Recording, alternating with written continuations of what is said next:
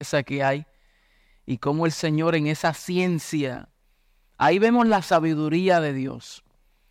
Pero cómo eso se aplica a nosotros también, eh, el doctor Joel hizo un trabajo muy magistral en cómo presentar eso y creo que ahí puede abundar muchísimo más, porque estoy interesado en conocer cómo cada uno de esos componentes de la célula se aplica a la iglesia, a la iglesia del Señor. Eh, pues bien, mis amados, pues para no tomarles mucho tiempo, vamos a cerrar. Eh, creo que el punto es para ya la semana que viene nosotros vamos a reiniciar los grupos de vida para aquellas personas que están aquí por primera, segunda vez o reciente, se han sumado a esta familia de fe en el último mes o, dos. Eh, nosotros como iglesia, pues tenemos una dinámica un poco distinta en cómo ejercemos el discipulado.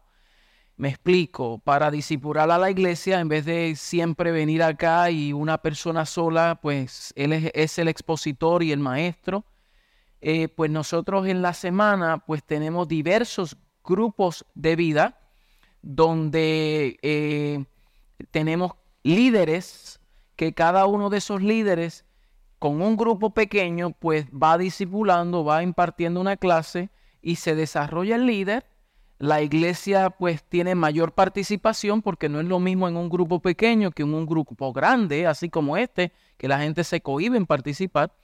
Y entonces pues hay una dinámica un poco distinta. Ahora, después del COVID, pues ustedes saben que yo creo que casi todo el mundo entero tuvo que ir a, a Zoom y a lo virtual. Y eso ha sido beneficioso para nosotros en cierto sentido, por otro lado, pues también causa un poquito de cansancio a algunas personas que están conectadas todo el día en el trabajo, también tienen que conectarse. Pero también vemos un beneficio porque tenemos muchas familias de lejos que no se pueden conectar o congregar. Tenemos personas de afuera del estado, tenemos personas en Puerto Rico, en Florida, hasta de Venezuela se están conectando, se conectan de qué lugar?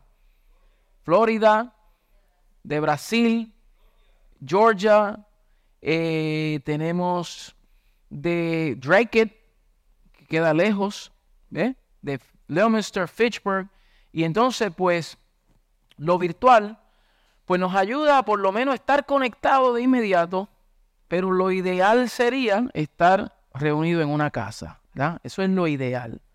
Y yo creo que con el tiempo pues podemos ir haciendo los ajustes, los cambios para tratar de, regresar otra vez al núcleo donde la escritura nos muestra que es estar en las casas y de eso se, trata la clase de hoy, pero entendemos la dinámica nuestra y, la, y, lo ponemos en el contexto en donde nosotros estamos hoy en el siglo XXI, ¿verdad?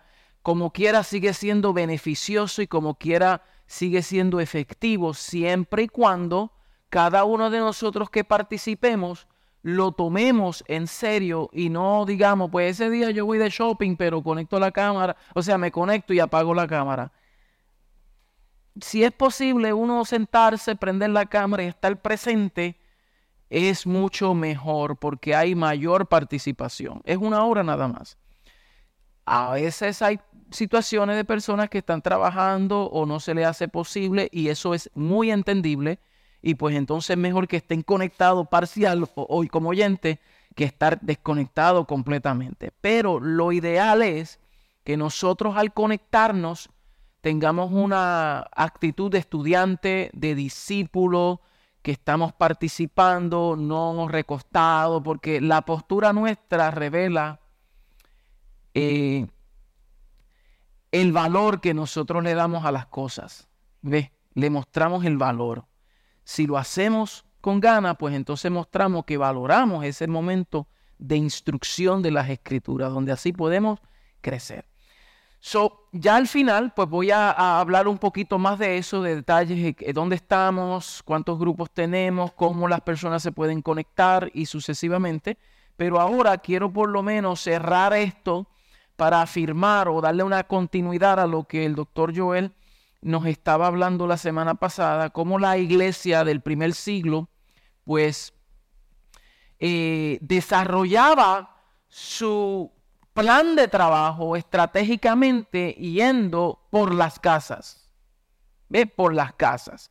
Y esto, no, aunque nosotros sabemos esto, yo sé que usted no es ajeno a esto, pero una cosa es tenerlo aquí, otra cosa es tener el fundamento bíblico y la palabra que cause un impacto en nosotros con el fin de crear una convicción de nosotros decir, si está escrito y si ese es el modelo, ¿qué yo tengo que hacer? ¿Cómo yo me puedo ajustar? ¿Cómo yo me puedo adaptar para darle sentido a esto? Porque es lo que el Señor quiere manifestar y expresar a través de nosotros. Que demos a conocer las inescrutables riquezas de su gracia. ¿Cómo y dónde? De casa en casa, a la familia, que nos ganemos la familia. Entonces hay que ser estratégico para eso. So, vamos a ver el uso. Les voy a hablar de seis formas de cómo Dios usó las casas en el Nuevo Testamento, específicamente en el libro de los Hechos. So, vamos a orar, vamos a darle gracias al Señor y entonces así rompemos con, con esta enseñanza. Padre, te bendecimos, te glorificamos, te damos gracias Señor por este día glorioso donde una vez más nos permite congregarnos, reunirnos para juntamente ser equipados, Señor, para que tu Espíritu traiga convicción en nuestra vida, que traiga afirmación en nuestro entendimiento, que cada uno de nosotros que estamos comprometidos con este Evangelio de gracia, eh, hemos entendido cuál es nuestra asignación y nuestro llamamiento. Y cada líder que está presente, que preside y dirige un grupo, sabe y entiende a lo cual ha sido llamado, Señor. Y yo te doy gracias y te pido, Señor, que tú sigas aumentando conocimiento, las fuerzas, las estrategias adecuadas para que no nos cansemos de hacer el bien porque sabemos que a su tiempo cegaremos si no desmayamos, Señor. Entonces te damos gracias y dependemos totalmente de tu Espíritu en el poderoso nombre de Cristo Jesús, Señor nuestro. Amén y amén. Seis formas de cómo Dios usó las casas en el Nuevo Testamento para ejecutar su plan. Cómo la iglesia eh, pudo desarrollar este, e, esta asignación y vamos a ver algunos puntos. Me voy a enfocar en seis nada más. Dentro de cada punto pueden haber otros subpuntos, pero, pero creo que es lo necesario para nosotros tener un, un, entendimiento más amplio. El doctor Joel la semana pasada nos habló de la palabra casa. ¿Significa qué?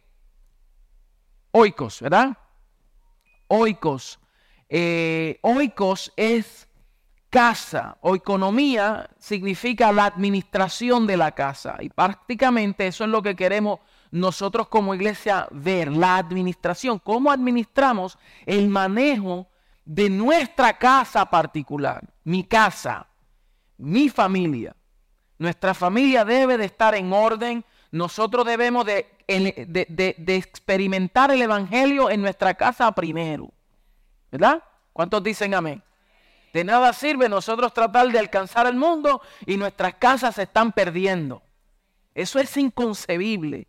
Nosotros debemos de saber ser unos buenos administradores de los recursos que el Señor nos ha dado y la casa, hablando de nuestro núcleo familiar, es bien, eh, debe de, de ocupar el primer lugar, debe de ser nuestra prioridad que mi familia, que mi esposa, que mis hijas, que nuestros hijos, que nuestros parientes vean la transformación de nuestra propia vida. A veces hay caos en las casas y, le echamos culpa al diablo, a los demonios, que si aquí hay un pichón que se me metió.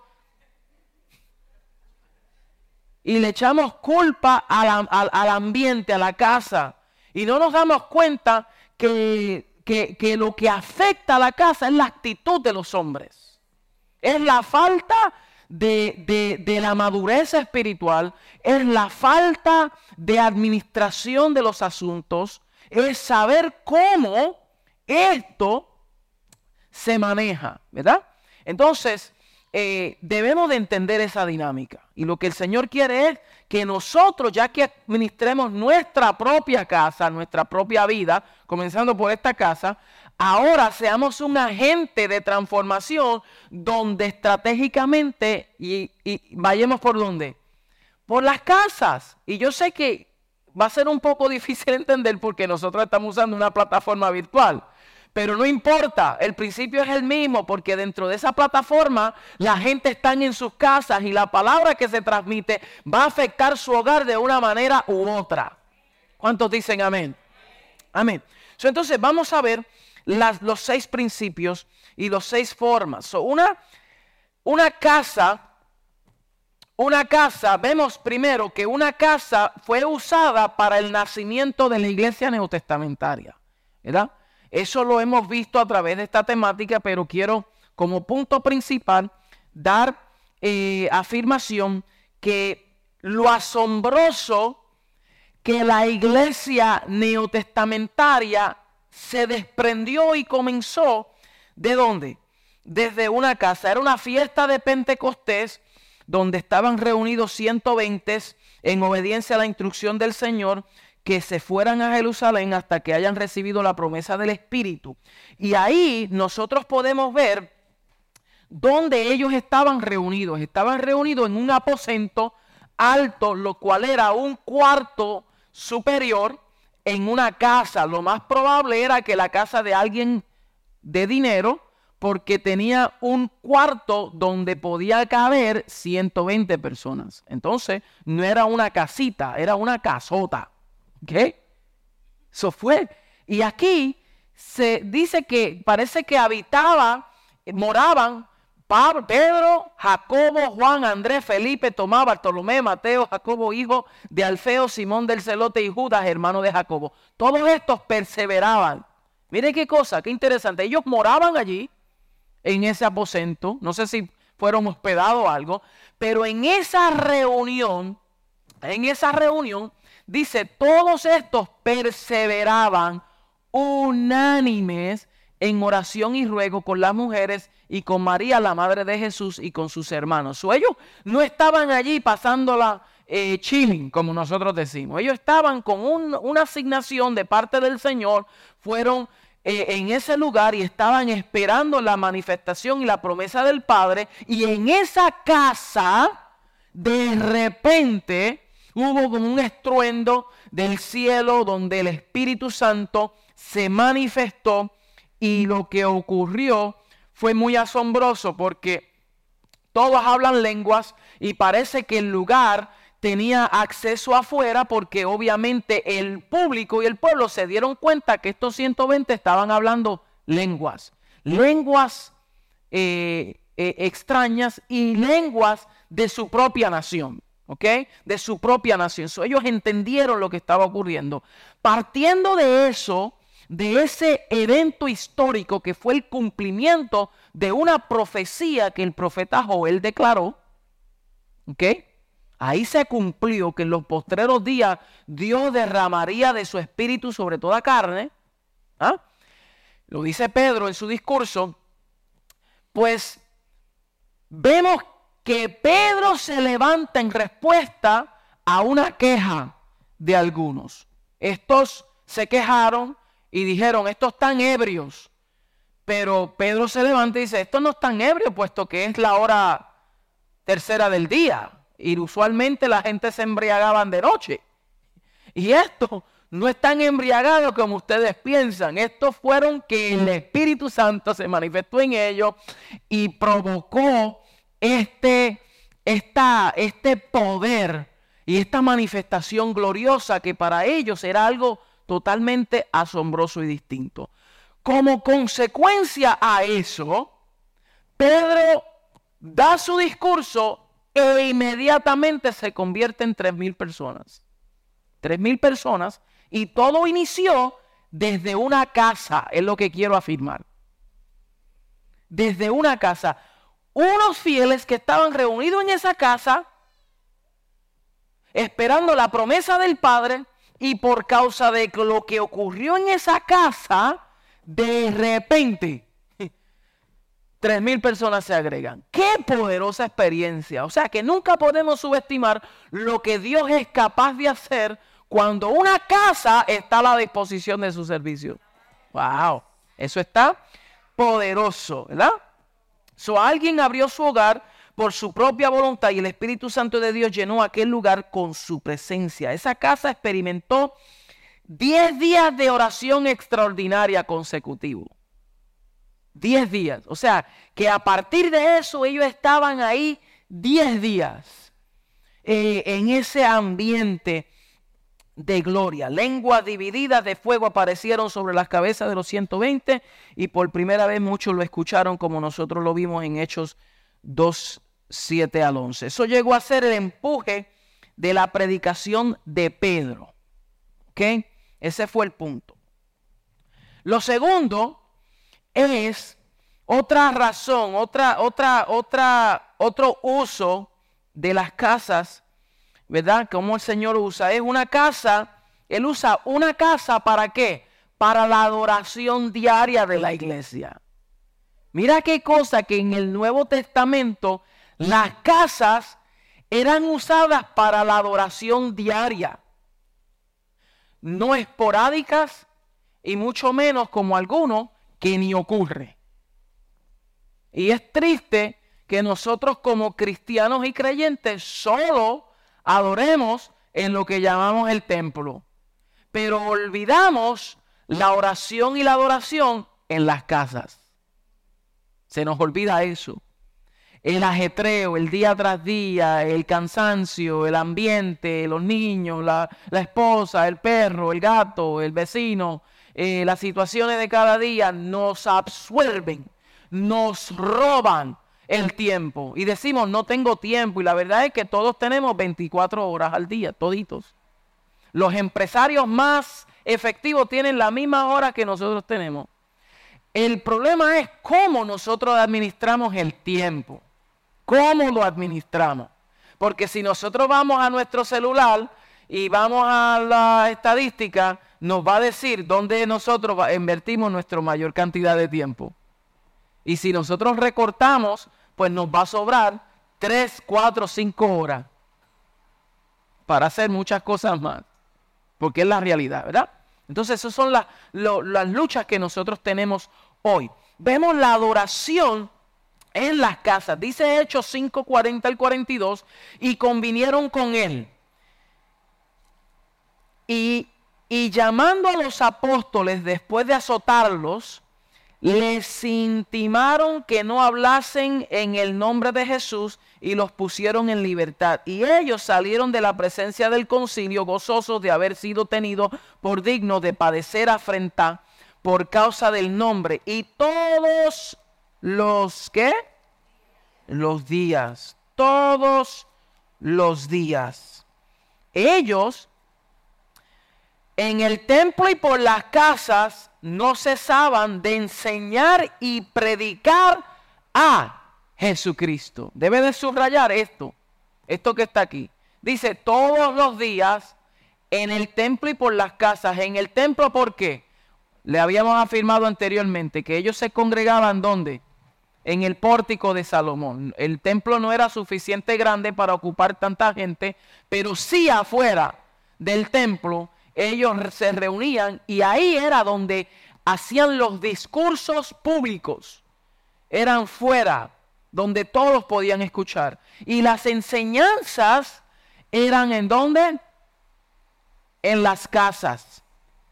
En las casas había una dinámica distinta al, al, ámbito público. Dicho sea de paso, la cena del Señor, el compartir que tenían, eran en las casas eran en las casas. Eso ocurría. Mire qué, qué lindo sería que nosotros dijéramos, vamos a hacer una cena en la casa, en una casa, y ahí tengamos ese momento de intimidad donde recordemos, conmemoremos con, con lo que el Señor hizo. O sea, todo eso está bien lindo. Bautismos ocurrían en las casas.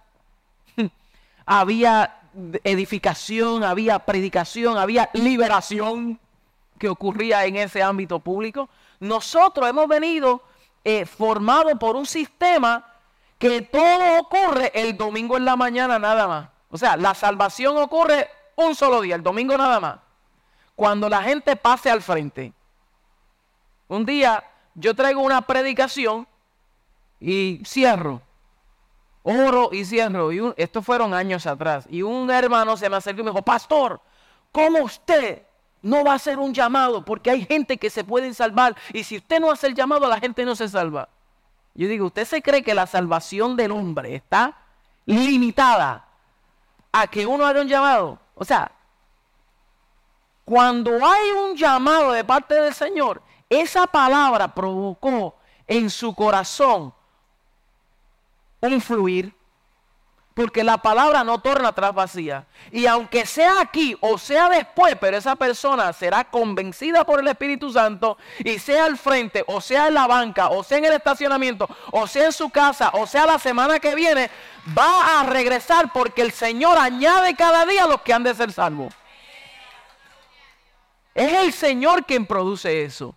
A veces nosotros queremos mecanizar la salvación. En otras palabras, varón, recibiste, conviértete. Eh, estoy ahí. No, no, pasa al frente. No, no, no, pasa, pasa, vente, vente, vente, vente. El hombre viene así, con compromiso para agradar al que está al lado, pero no fue salvo de verdad. No fue salvo. Vino, oh sí, sí, quiero servir a Cristo. Y tú te sientes, nosotros nos vamos gozosos, nos ganamos a uno. Y el hombre jamás regresa. Eso no se hace así. Tú siembras la semilla y deja que el Espíritu Santo vaya haciendo la obra. Puede ser que lo haga instantáneo, como que puede ser que esa semilla empiece a germinar dos, tres, cuatro semanas después. Al mes dice, yo vengo rendido ante Dios. Y eso no lo provocó el hombre, sino que fue el Espíritu de Dios.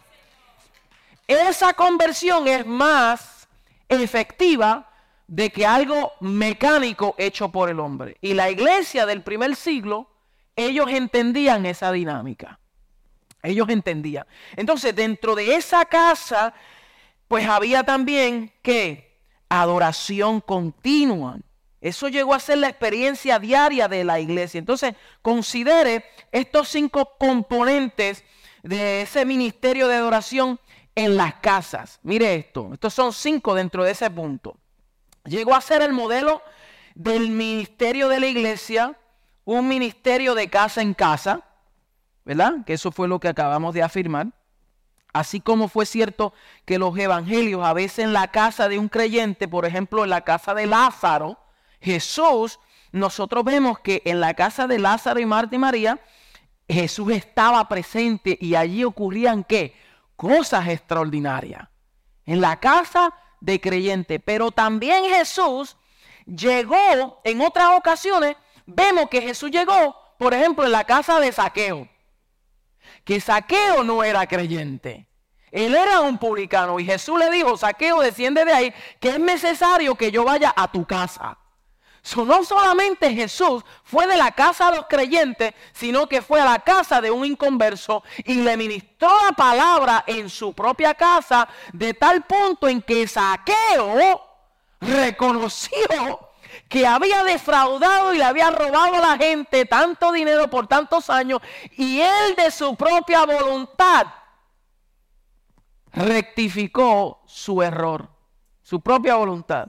Mire qué impacto poderoso en la vida de Saqueo. Entonces, vemos también Tito eh, o justo en Hechos 18, 7, que Pablo, los apóstoles también llegaban a, esa casa que era un inconverso prácticamente para ese entonces, antes que, que se convirtiera el Señor. Entonces la iglesia se reunía diariamente, usaba la casa a través de la ciudad de Jerusalén. Lo segundo, vemos que llegó a ser el lugar para conmemorar la cena del Señor, como lo hemos visto en Hechos 2, ¿qué?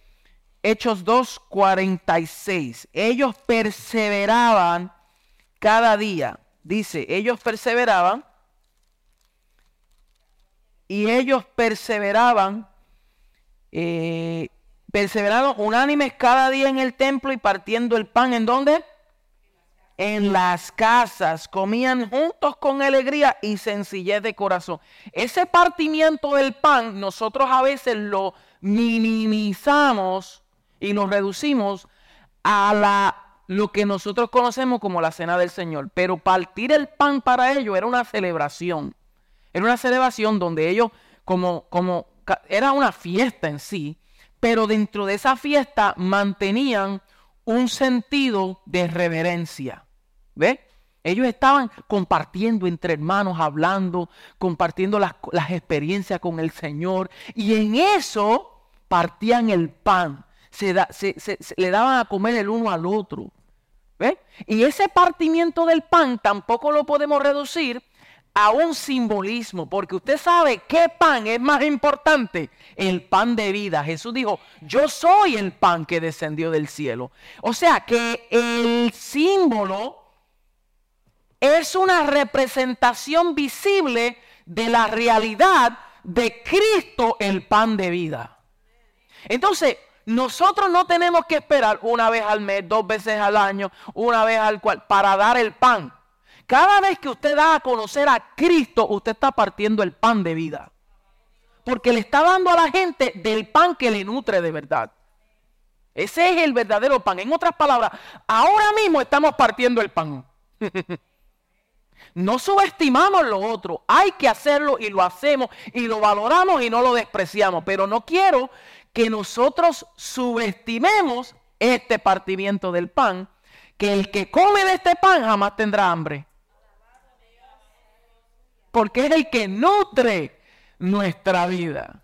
Los católicos nos ganan a nosotros porque domingo tras domingo se comen la hostia. Pero no hay transformación en sus vidas. Es un rito religioso para ellos. Pero si no hay palabra de vida que transforme sus corazones, entonces simplemente es una acción religiosa. Pero el pan que nos transforma a nosotros es el conocer a Cristo. Es de comer de Cristo. Jesús dijo, yo soy el pan que descendió del cielo.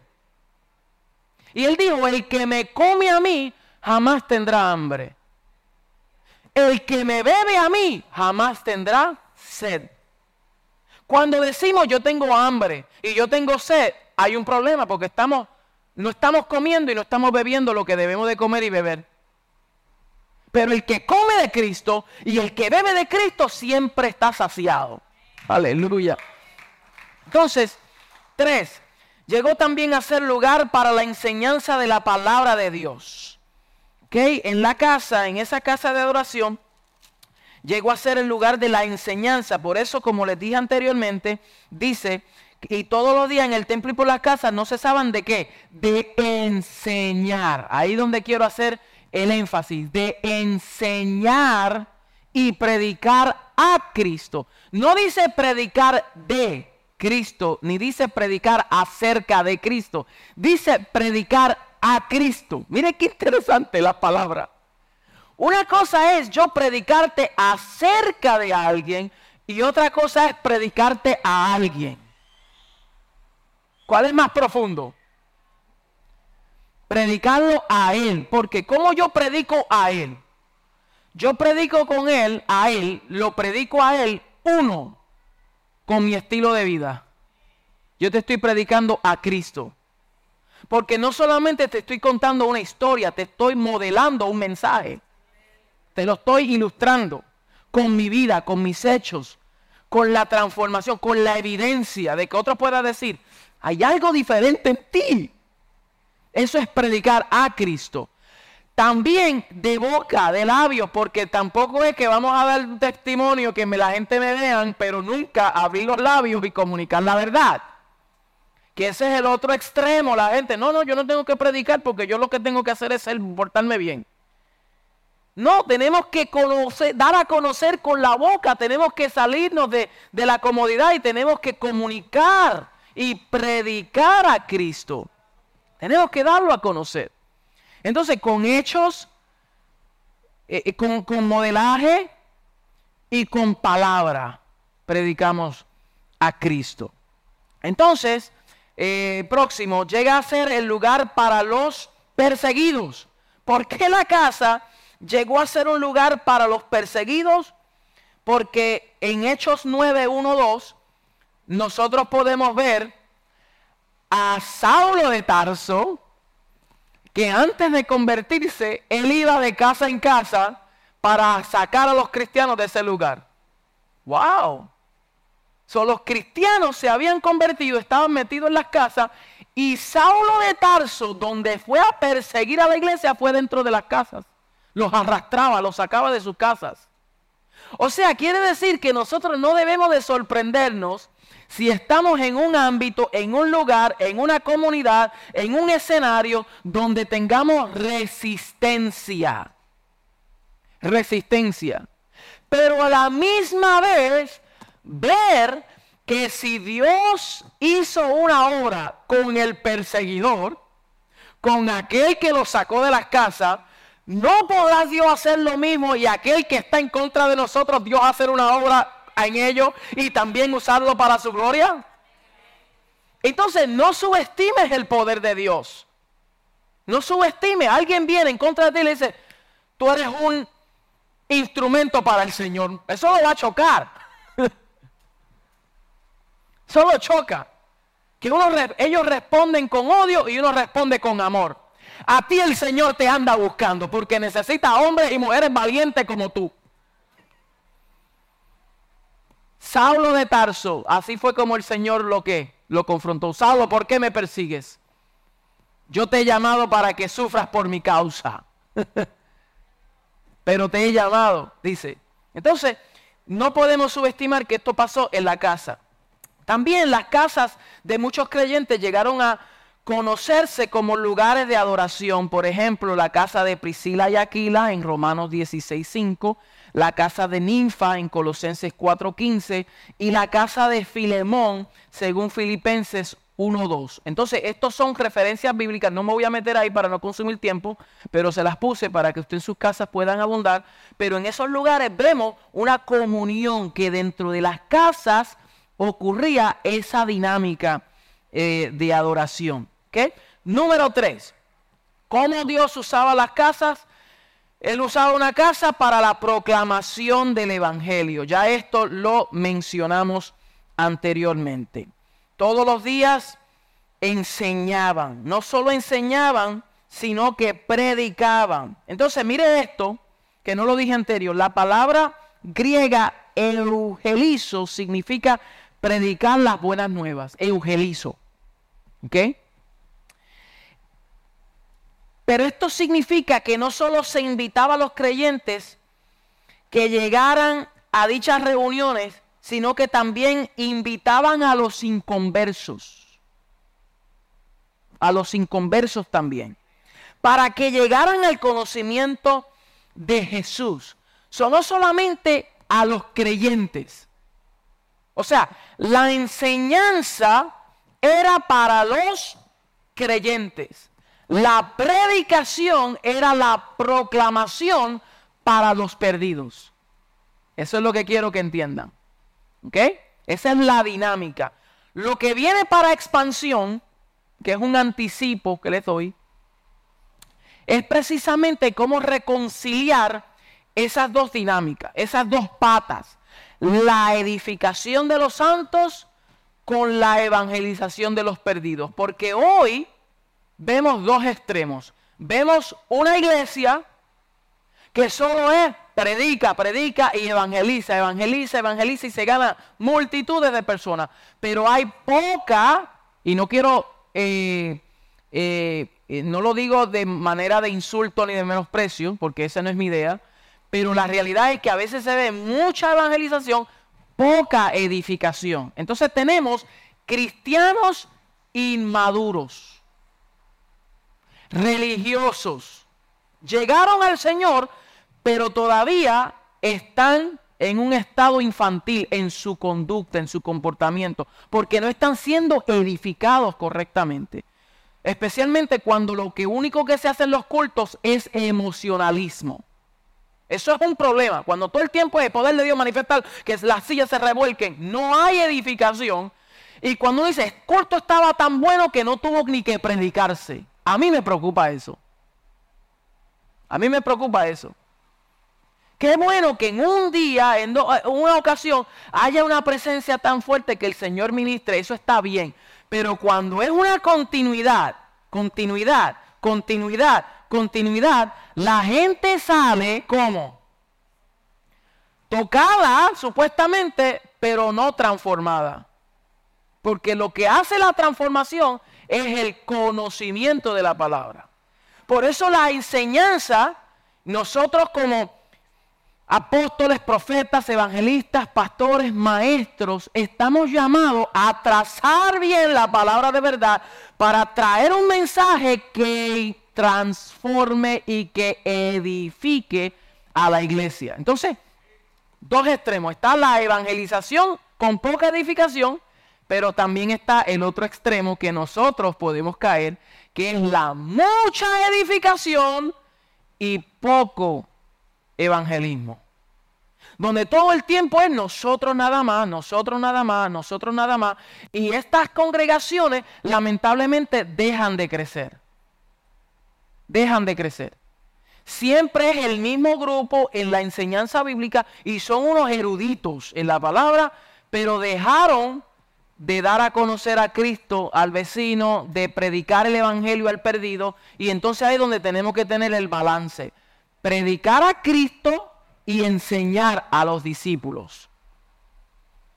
¿Entendimos eso? Ok. So, no debemos de nosotros olvidarnos de esto. Nosotros debemos también en el trabajo, familiares, orar por estas personas, que el Señor ponga en nuestro corazón, decir, necesitamos ministrarle a esta persona. Especialmente si tienen conflictos familiares, eh, problemas mentales, enfermedades. Eso es la oportunidad perfecta. Ahí es donde está. Esa persona usted tiene que orar por él. Yo quiero orar por ti. Vamos a proponernos una semana, dos semanas, un mes, un año para orar y estar aquí por ti. Y esa persona eventualmente va a decir, este hermano, esta hermana, Dios lo puso en mi camino para, para, para yo venir al Señor. Entonces usted hizo el trabajo y usted evangelizó y usted se ganó a alguien. No tiene que esperar hasta el domingo. Porque a veces esperamos e invitamos a alguien para que el pastor le predique. No, predícale ahí en el trabajo, en tu casa. Alguien que yo admiro, Jorge, por ejemplo, lo ha hecho en el trabajo y tiene personas en el grupo de vida de él que ni siquiera han llegado a esta congregación. Inclusive uno de ellos se bautizó. ¿Cierto? Eso es poderosísimo. Eso es parte de... Y yo sé que hay muchos más que han hecho lo mismo. ¿Verdad? Ok, entonces, ¿cuáles son algunos de los ejemplos que vemos eh, en, esa, en, esa, en ese eh, punto, ¿verdad? Vemos, perdón, vemos, ah, no los puse aquí, se me olvidó ponerlo en el PowerPoint, pero se los digo rapidito, son tres. Vemos la casa de Cornelio en Hechos 10, 24 al 28, escriba. La casa de Cornelio en Hechos 10, 24 al 28. Ustedes saben que Cornelio era un soldado romano habiendo escuchado del Señor, pidió que Pedro llegase a su casa. Y cuando Pedro llegó a la casa de Cornelio, él ya estaba invitado, a su, él ya había invitado a sus familiares y amigos cercanos. Entonces Pedro recibe esta visión del, lienzo ese que descendió y vio cuadrúpedos y vio animales y Dios le dice, mata y come, no llame inmundo lo que yo santifiqué y le ministra para que lo preparó para qué? Para que este romano gentil no fuese rechazado por Pedro, porque Pedro hasta ese momento solo le predicaba a los judíos, no a los gentiles. Y Dios lo preparó para que ahora un romano que estaba interesado, que Dios estaba haciendo algo con él, cuando vinieron los soldados a tocarle la puerta, él ya estaba preparado. Y cuando fue, Cornelio, ya tenía gente invitada en su casa. Estaba esperando a Pedro. Y cuando Pedro le ministra, dice que inmediatamente fue bautizador y toda su familia. ¿Dónde? En la casa. Qué interesante. Fue en la casa ahí mismo. ¡Pum! ¿Qué impide? Nada, vamos aquí. No sé si lo dejó por 10 minutitos o qué. hay algunos que hay que dejarlo extra time.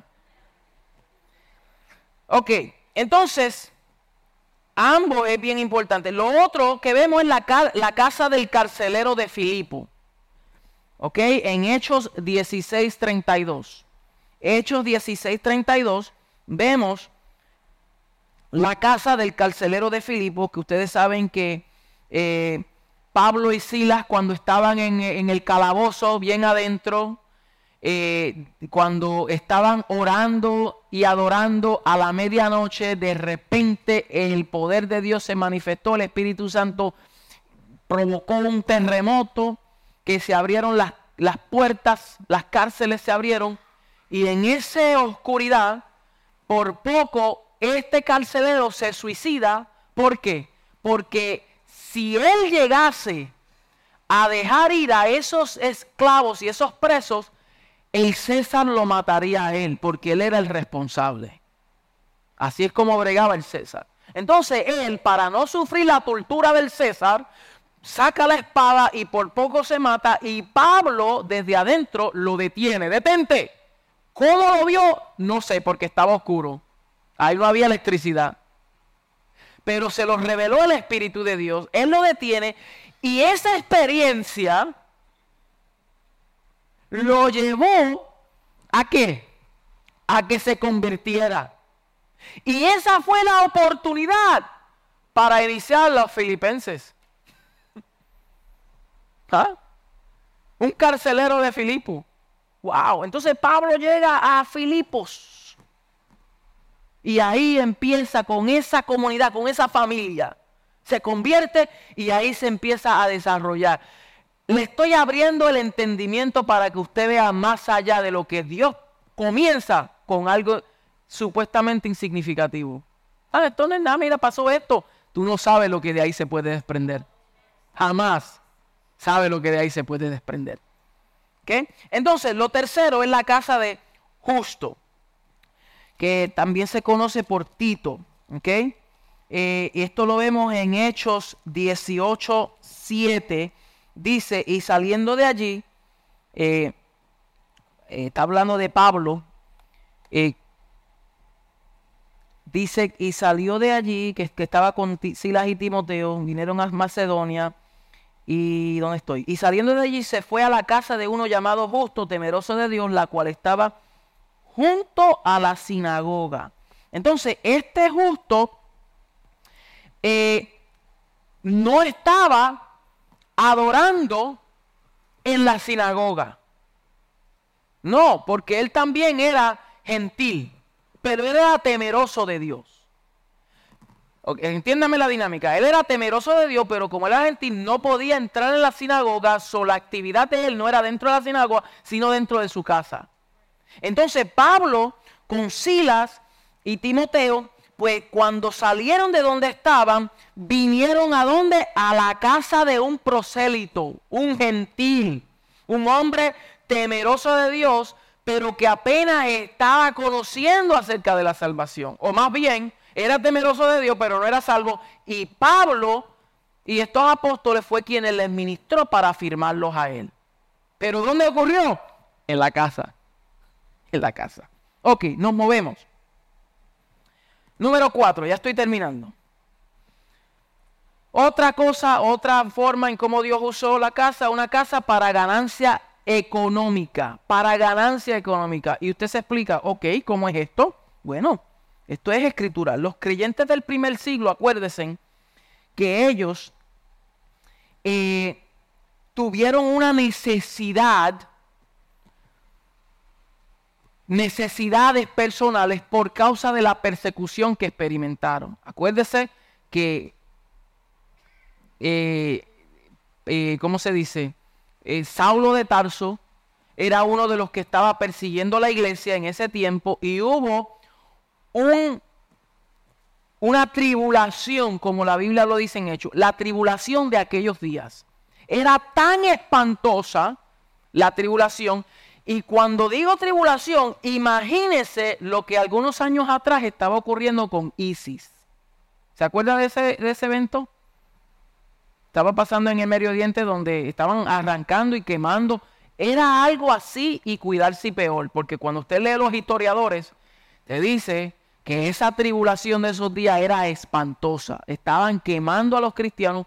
Dicho sea de paso lo que dije anterior, Pablo se metía en las casas y sacaba, tú eras cristiano, y ahí fue y los mataba. Entonces, por causa de esa tribulación, por causa de esa persecución, la gente estaba vendiendo sus propiedades, sus casas. Y el precio lo traía a los pies de los apóstoles. ¿Por qué hacían eso?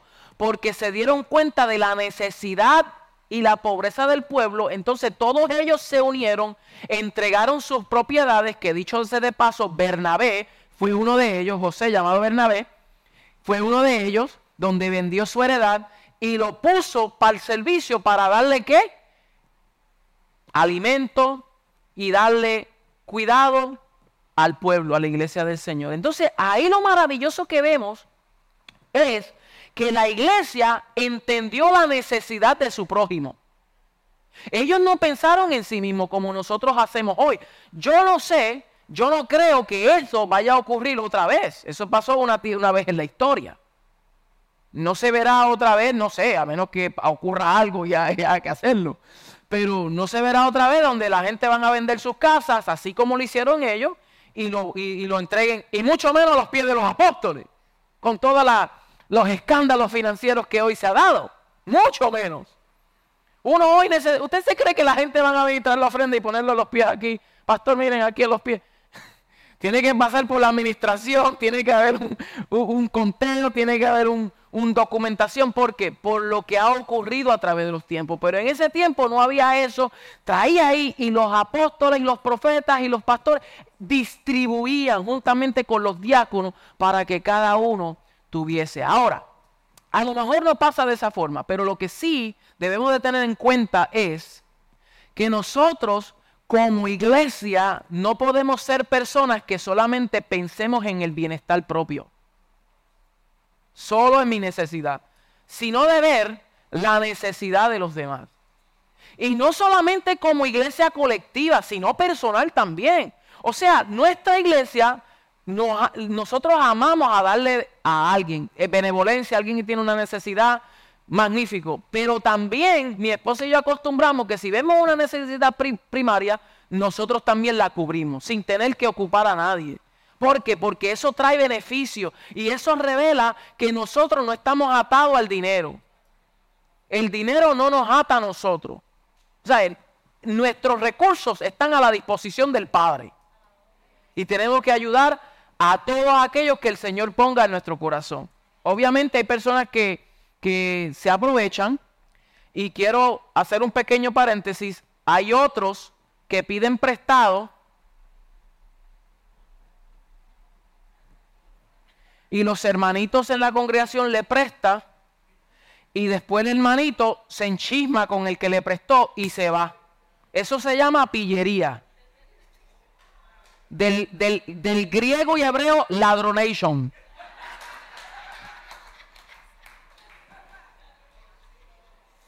Usted sabe lo que es que uno trabajando fuerte hace un sacrificio y le presta un dinero a una persona y la persona después se aprovecha y es una mala paga y después se va y se enchima y se hace el chivo loco. Eso cierra el corazón de aquel que prestó. Eso cierra, eso va cerrando. ¿Por qué? Porque no quiere que le ocurra otra vez. Y por causa de que eso ha pasado dentro del cuerpo de Cristo, pues eso va minimizando esa gracia generosa. Entonces, ¿por qué digo esto? Porque como su pastor, tengo que enseñar y corregir y anticipar que si usted pide prestado, asegúrese de darle eso y un poquito más dárselo. Honrelo, dele la gracia a la persona. Diga, gracias porque usted me ayudó en esta necesidad y yo quiero ser fiel. A mí me han, yo he prestado y a mí me han hecho eso. Pastor, muchas gracias. Aunque tomó un poquito de tiempo, gracias. Yo ahora estoy dispuesto a prestar de nuevo si fuese necesario. Ten cuidado, tampoco es para que vengan ahora todo el mundo. Pastor. Porque a mí vino una persona una vez a pedirme prestado. Y yo digo, bueno, y ese iPhone tiene las uñas, tiene tanta cosa. empieza a quitar eso primero. El Netflix empieza a sacarlo. Porque quiere mucha comodidad. Eso es otro tema. Vamos a movernos de aquí. Ya estoy terminando. ¿Ok? So, vemos también el uso de una casa para el ministerio de la hospitalidad la hospitalidad. ¿Ok? So, considere estos cuatro ejemplos de la hospitalidad. ¿Qué es la hospitalidad? Es el acto eh, bondadoso y de servicio de una persona que ve a otro en necesidad y lo hospeda en su casa. Vuelvo a repetir lo mismo que dije antes. A veces esto ha causado problemas en el cuerpo. ¿Por qué? Porque las personas que se quedan en las casas se aprovechan de la bondad. Yo he tenido personas aquí que han hospedado personas, inclusive familiares, se quedan en sus casas y esas personas en vez de tener consideración, de colaborar, de ayudar, de, de servir, pues se recuestan y le chupan el limber a la persona. Tenemos problemas aquí. Tenemos problemas, conflictos. Conflictos. Conflictos con personas serias. Serios problemas, se ven malos y se, y se, van y entonces dejan un desastre. Entonces llegaron, esa persona lo ayudó y en vez de, de estar ordenado y tener ese lugar ordenado, dejaron un desorden y hasta se fueron molestos y criticando a la persona que le abrió su casa, que le abrió sus puertas, como si fuera todos llegamos al momento en que tenemos necesidad. Y a nosotros cuando tenemos un familiar, cuando tenemos un ser querido, lo hacemos de corazón. Es más, eso ya es diferente, ya eso es un deber nuestro, porque es un familiar. Pero cuando viene alguien de afuera, alguien que no es sangre, y que uno desvalore, desvalorice, y no tenga consideración, y se aproveche de la bondad, eso está muy malo. Ahora, el hecho de que eso ha pasado no quiere decir que nosotros también vamos a cerrar el corazón y no vamos a tener conciencia y consideración de que el Señor puede movernos para qué? Para ayudar a alguien en una necesidad. ¿verdad? Entonces, vemos los ejemplos de hospitalidad como la casa de Judas, que él recibió al perseguidor de la iglesia, Saulo de Tarso. Yo no estoy seguro si usted sabía esto, pero si usted lee en Hechos, en Hechos 9, busque conmigo Hechos 9.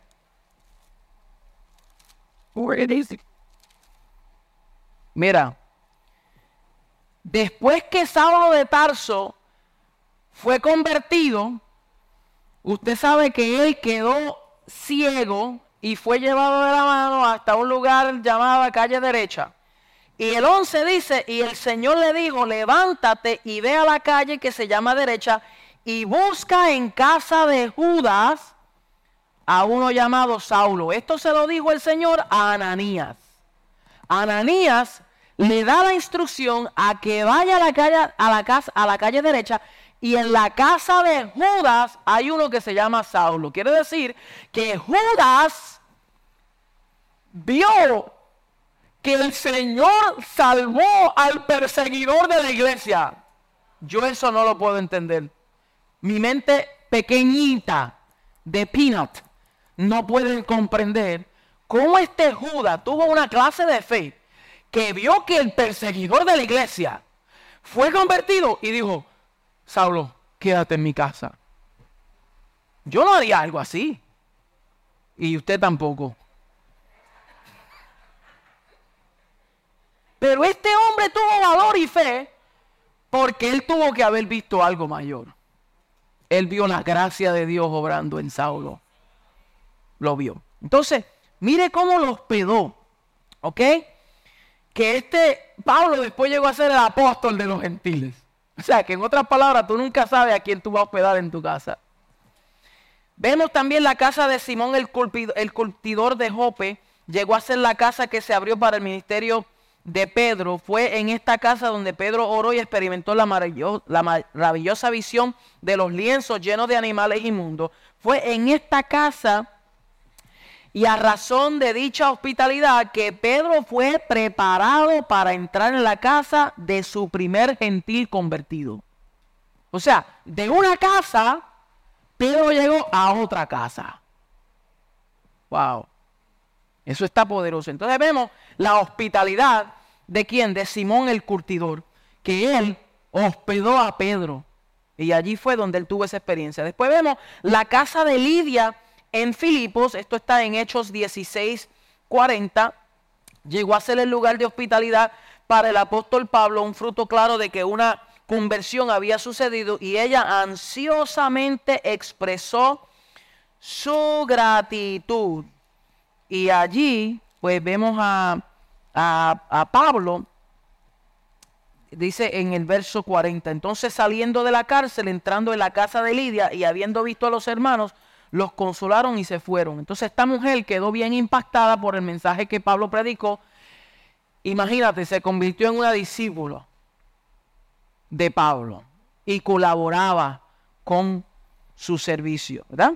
Y vemos también la casa de Felipe el evangelista, uno de los siete diáconos. Esto lo vemos en Hechos 21 a 8. Dice, eh, para este tiempo eh, eh, Felipe vivía en Cesarea, dice, al otro día saliendo Pablo y los que con él estábamos, fuimos a Cesarea y entrando en casa de Felipe el evangelista, que era uno de los siete, posamos con él. Este tenía cuatro hijas doncellas que profetizaban. ¿Ok? So ahí nosotros vemos también eh, que Felipe vivía en Cesarea, posiblemente por la persecución, por eso salió de donde estaba. Entonces su casa llegó a ser el lugar de ministerio para que Pablo reposara allí por muchos días, por varios días. Él estaba en ese lugar. Entonces, por último, por último, oh, disculpe, aquí les tenía los, los otros ejemplos. Si van a tomar fotos, ahí las tienen. Entonces, por último, vemos una casa que es usada para una reunión de oración. Reunión de oración. Vamos a ir a Hechos 12. En Hechos 12 dice, en aquel mismo tiempo el rey Herodes echó mano a algunos de la iglesia para maltratarles. ¿Quién? Herodes. Y mató espada a Jacobo, el hermano de Juan y viendo que esto había agradado a los judíos, procedió a prender también a Pedro. Eran entonces los días de los panes sin levadura, y habiéndole tomado preso, le puso en la cárcel, entregándole a cuatro grupos de cuatro soldados, o sea, 16 soldados, para que lo custodiasen. Y se proponía sacarle al pueblo después de la Pascua. Así que Pedro estaba custodiado en la cárcel, pero la iglesia hacía sin cesar oraciones a Dios por él. So, Pedro está encarcelado con 16 soldados custodiándole y dice que la iglesia estaba orando sin cesar por él. El verso 12 Dice, y habiendo considerado esto, llegó a casa de María, la madre de Juan, el que tenía por sobrenombre Marcos, donde muchos estaban reunidos orando. En otras palabras, esto está ocurriendo y cuando eh, ustedes conocen la historia, que cuando eh, Herodes le iba a sacar, esa misma noche, dice el verso 6, Pedro durmiendo, entró dos soldados sujetos con dos cadenas y los guarda delante de la puerta custodiaban la cárcel. Y aquí que se presentó un ángel del Señor y una luz resplandeció en la cárcel y tocando a Pedro en el costado le despertó diciendo, levántate pronto. Y las cadenas se cayeron de las manos. Y le dijo el ángel, ciñete y átate la sandalia. Y lo hizo así. Y le dijo, envuélvete en tu manto y sígueme. Y saliendo le seguía, pero no sabía que era verdad lo que hacía el ángel, sino que pensaba que veía una visión. Y habiendo pasado la primera y la segunda guardia, llegaron a la puerta de hierro que daba a la ciudad, la cual se le abrió por sí misma. Y salidos pasaron a la calle y luego el ángel se apartó de él. O sea, Pedro está en este custodio con 16 soldados, el ángel viene, se le presenta, lo toca en el cordado y dice, envuélvete con un burrito, o sea, en un pañal, ¿sabes? ¿Verdad? Así. Como una chalupa. Este, eso está peor que Anthony. Perdóneme. Es que es tardecito. Le, me quitaron la unción ustedes a mí. Yo que estaba ahí bien encendido. Le dice, le dice que se envolviera y él pasó por delante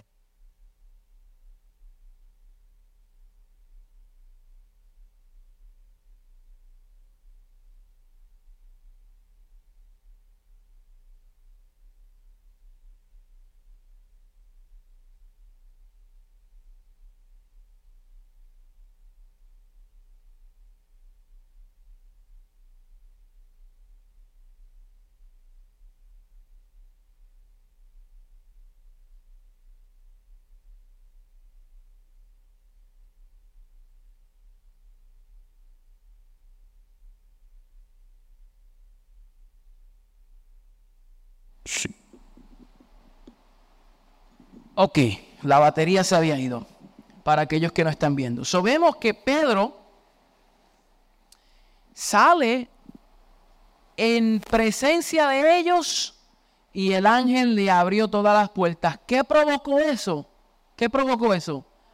La oración de una iglesia que no cesaba de interceder por un apóstol que estaba preso injustamente solamente porque Herodes le dio en gana de hacerlo. Entienda la diferencia.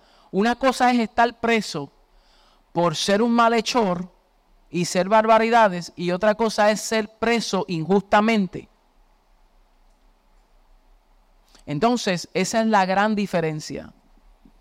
Y esta iglesia no cesó de orar el grupo se reunió en la casa de Juan Marcos y observó una vigilia de oración a favor de Pedro. El resultado de dicha oración fue el poder de Dios librando milagrosamente a Pedro, de tal manera que Pedro pensó que estaba experimentando una visión y la iglesia por algunos minutos rehusó creer que Dios estaba contestando su oración, porque cuando Pedro llegó a la puerta, ábreme la puerta, ellos no querían abrirle, porque pensaban que era uno de los soldados tal vez para entonces entrar. No, ente, soy yo.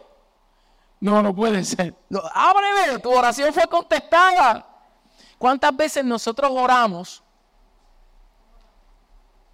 y no estamos creyendo que Dios es capaz de contestar nuestra oración? Mira qué cosa. Lo mismo le ocurrió a ellos. Oraron para que el Señor los soltara y cuando le tocó la puerta, ellos no querían abrirle la puerta porque tenían miedo.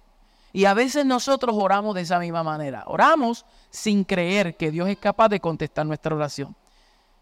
Pero qué lindo cuando oramos, intercedemos y ya cuando el milagro ocurre decimos, ya lo estábamos esperando. Porque le servimos a un Dios que es capaz de contestar nuestras oraciones y sorprendernos aún mucho más. Entonces los dejo con esos seis principios. Pudiéramos seguir hablando de seis más, pero vamos a dejarlo hasta ahí eh, para considerar el tiempo. El punto de estas lecciones, como ustedes ya han visto, es de que nosotros eh, eh, tomemos en serio esto de, del trabajo que nosotros estamos desempeñando, la estrategia nuestra. Ya pueden apagar el proyector, por favor.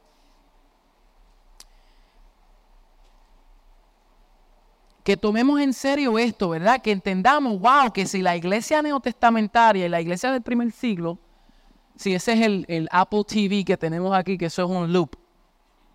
So, si hay algo ahí, pues ya, eso es ya Apple. Eso no es de nosotros. Eh, como estaba diciendo, que, que nosotros veamos a través de la escritura, el punto es que nosotros veamos que ese fue la dinámica. Ese era el pan de cada día de la iglesia del primer siglo. Nosotros debemos de también considerar que la iglesia del Señor, para ser más efectiva, debe de volver al punto principal. La debemos de considerar esta dinámica de discipular a otros, de no solamente venir domingo tras domingo solamente para recibir una palabra e irnos y no ser colaboradores en esta misión. Si cada uno de nosotros colaboramos intencionalmente, mi amado, nosotros vamos a crear un mayor impacto en nuestra comunidad. Hasta ahora hemos visto cambios drásticos, hemos visto la mano del Señor obrar, hemos visto un crecimiento eh, que a veces nos acostumbramos a lo que tenemos y no podemos concebir que Dios es capaz de sorprendernos aún más. Pero les animo para que con fervor y con compromiso nosotros oremos al Señor y digamos, Señor, Capacítame aún más para nosotros evangelizar, para ir a conocer esta verdad sin cesar. Amén. Ok, so, con eso dicho, pues tenemos, eh, activamente tenemos aproximadamente 15 grupos de vida. 15 eh, grupos. Tenemos el eh, doctor Joel da Gracia, tienen su grupo. Tenemos al grupo de Nelly Machicote en inglés. Jacqueline Nieves, eh, los pastores Machicote tienen su grupo, eh, Jesús y Juliana, Jesús y Juliana, tenemos a Carmen Sandoval, tenemos el grupo de Jorge y Wilmari, eh, el grupo de Gladys Cardona, tenemos el grupo de José y Elín Díaz. Tenemos el grupo de Edward y Leslie que están viéndonos virtualmente. Tenemos también el grupo de Elizabeth López Chabelita, que es un grupo en inglés. Ese grupo va creciendo a las millas. Tiene como, yo creo que entre 20 y 30 personas en ese grupo. Y comenzó con dos. Y ya tiene tanta gente. Eh, y es en inglés. Tenemos el grupo que lideraba Joselito y Kiara, que es el, de adoración. El grupo de Kathy y Víctor, el pastor, la pastora Kathy Víctor, que es a los juveniles, de juveniles. Y el grupo de la pastora Elise, que es el grupo de niños. Y el grupo Rescate, que está dirigiendo Ángel Machicote juntamente con Nelly también, que ese es un grupo especializado para aquellas personas que están, eh, tiene conflictos, hurts, habits and hang-ups. ¿Cómo se dice eso en español?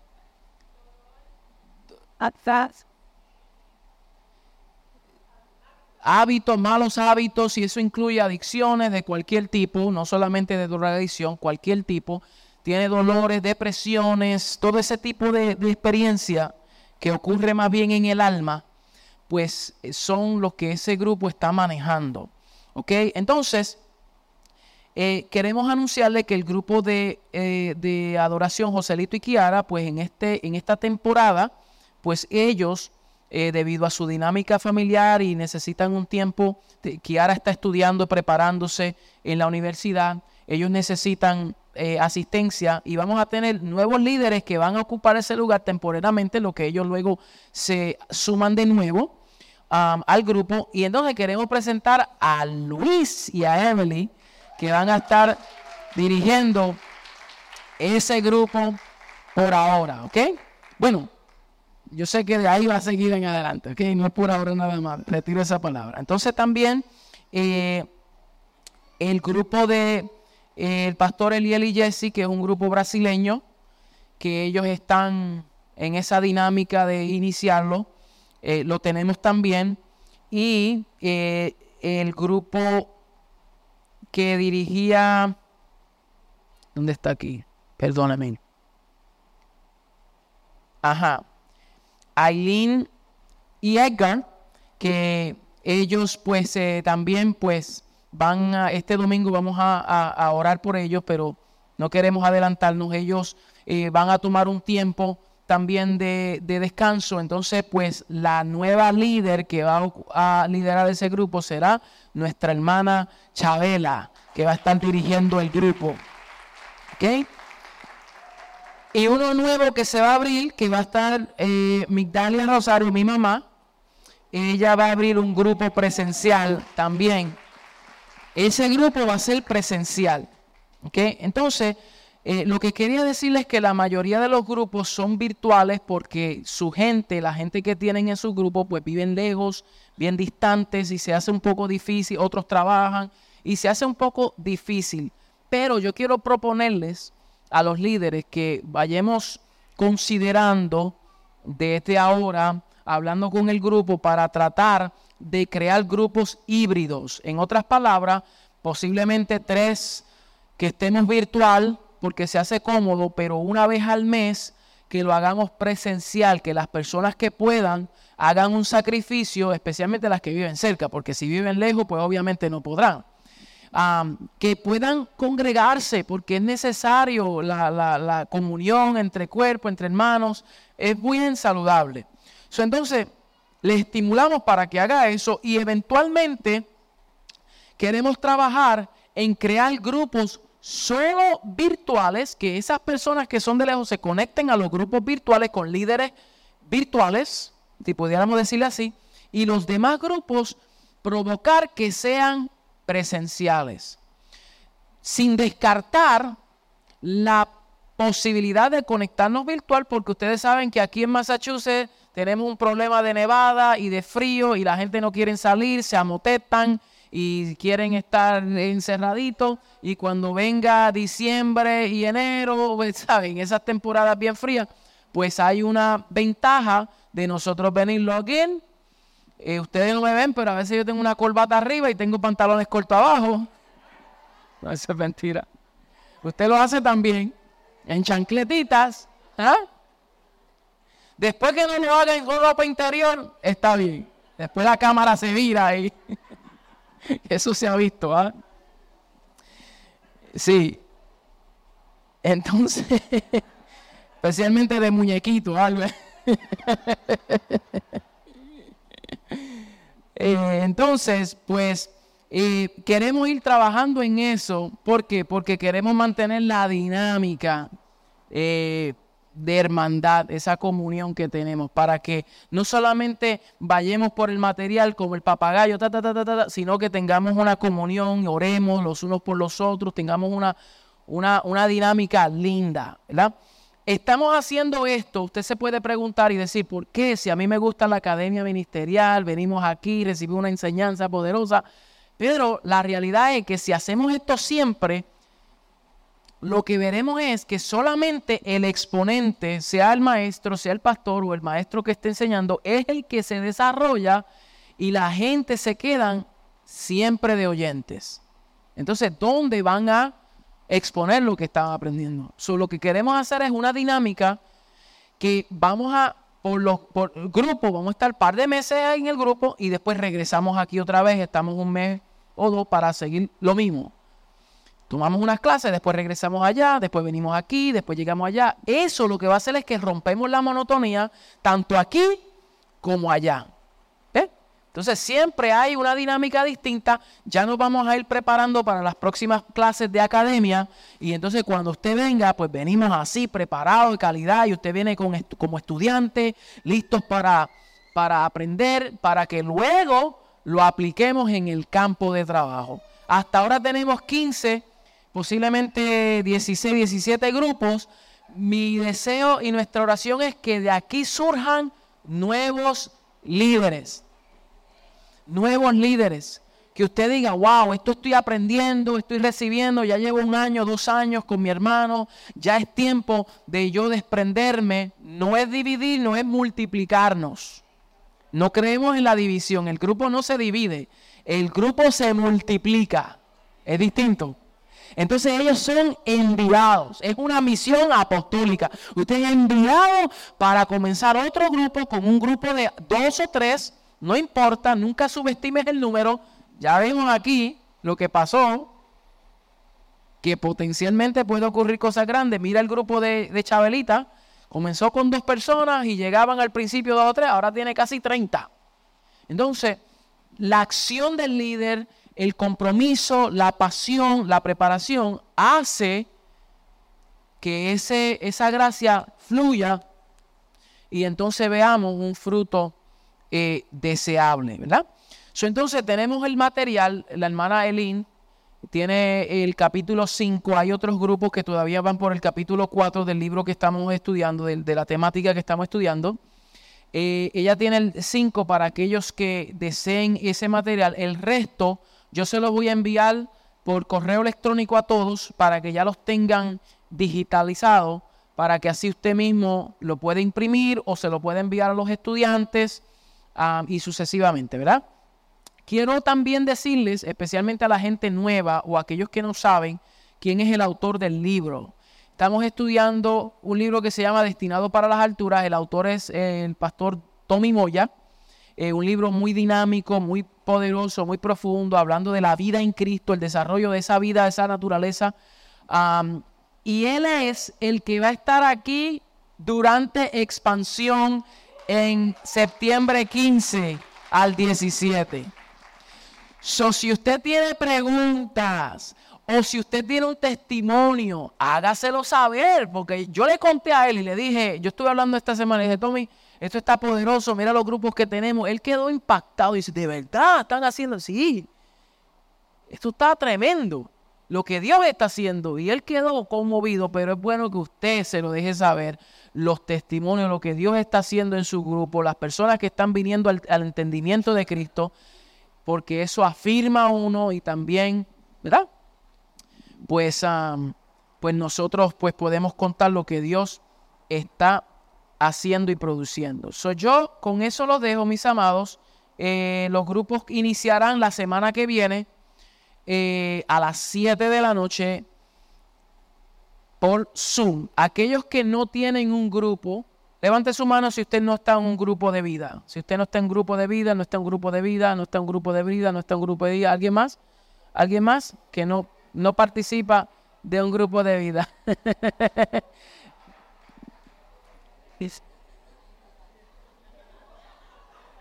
Eh, yo creo que ellos estaban ya cogidos con Luis.